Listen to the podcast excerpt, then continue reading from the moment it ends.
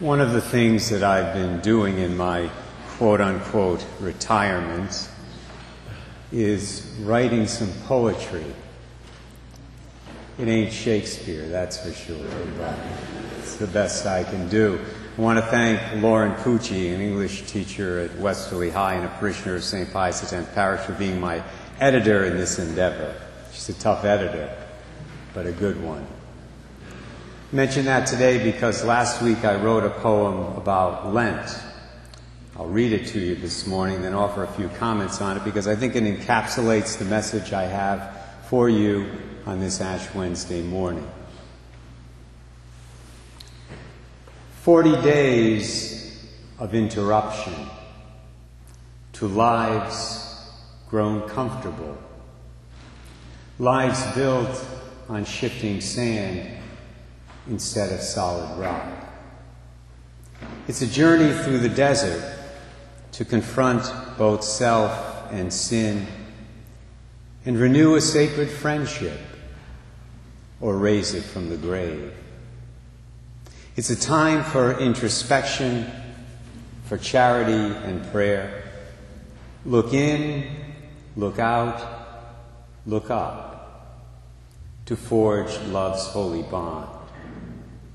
It requires perseverance and sincerity of heart to stay the course and not give up when that temptation comes. For those who make this journey and let the season bear its fruit, these forty days will always be a most blessed interruption.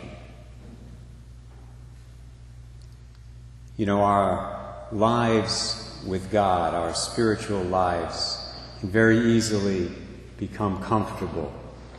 We can all become comfortable in our relationship with the Lord, no matter where our relationship with God happens to be at at the present time.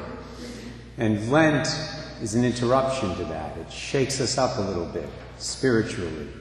And that's a good thing, because parts of our lives are built on the rock of Christ and His gospel, and there are other parts of our lives, all of us, each of us, parts of our lives that are built on the shifting sand of the philosophy of the culture, of the world in which we live. And we have to come to terms with those things. And so we go into the desert. We have that desert experience, this experience of forty days of discipline, self-denial, penance, prayer.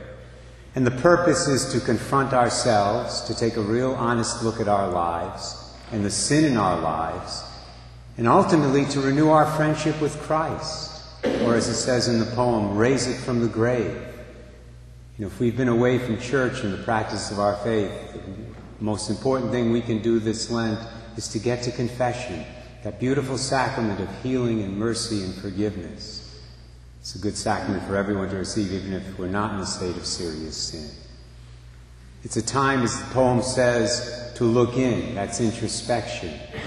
It's a time to look out. You know, a lot of us give up things during Lent, and that's a wonderful thing. But it should also be a time for us to do extra works of charity, to be looking for those opportunities, to be charitable to our brothers and sisters.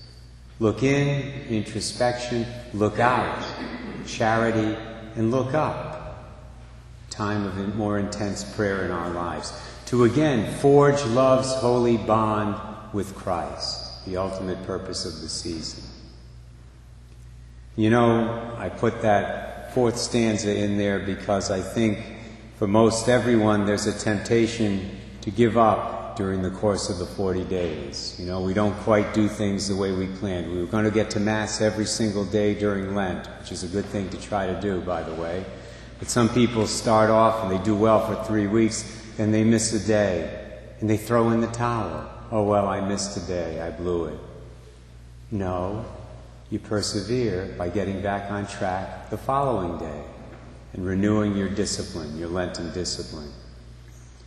And as it says at the end, for those who make this journey and let the season bear its fruit, this forty days will always be a most blessed interruption. If we take this season seriously, the benefits will literally be out of this world. But they will also be benefits, there will also be benefits in this world, in the here and now. because we will become better people. As Matthew Kelly would put it, we will become a better version of ourselves. It's my prayer then that this Lent will be for us a blessed interruption. And may it be that for us every single year.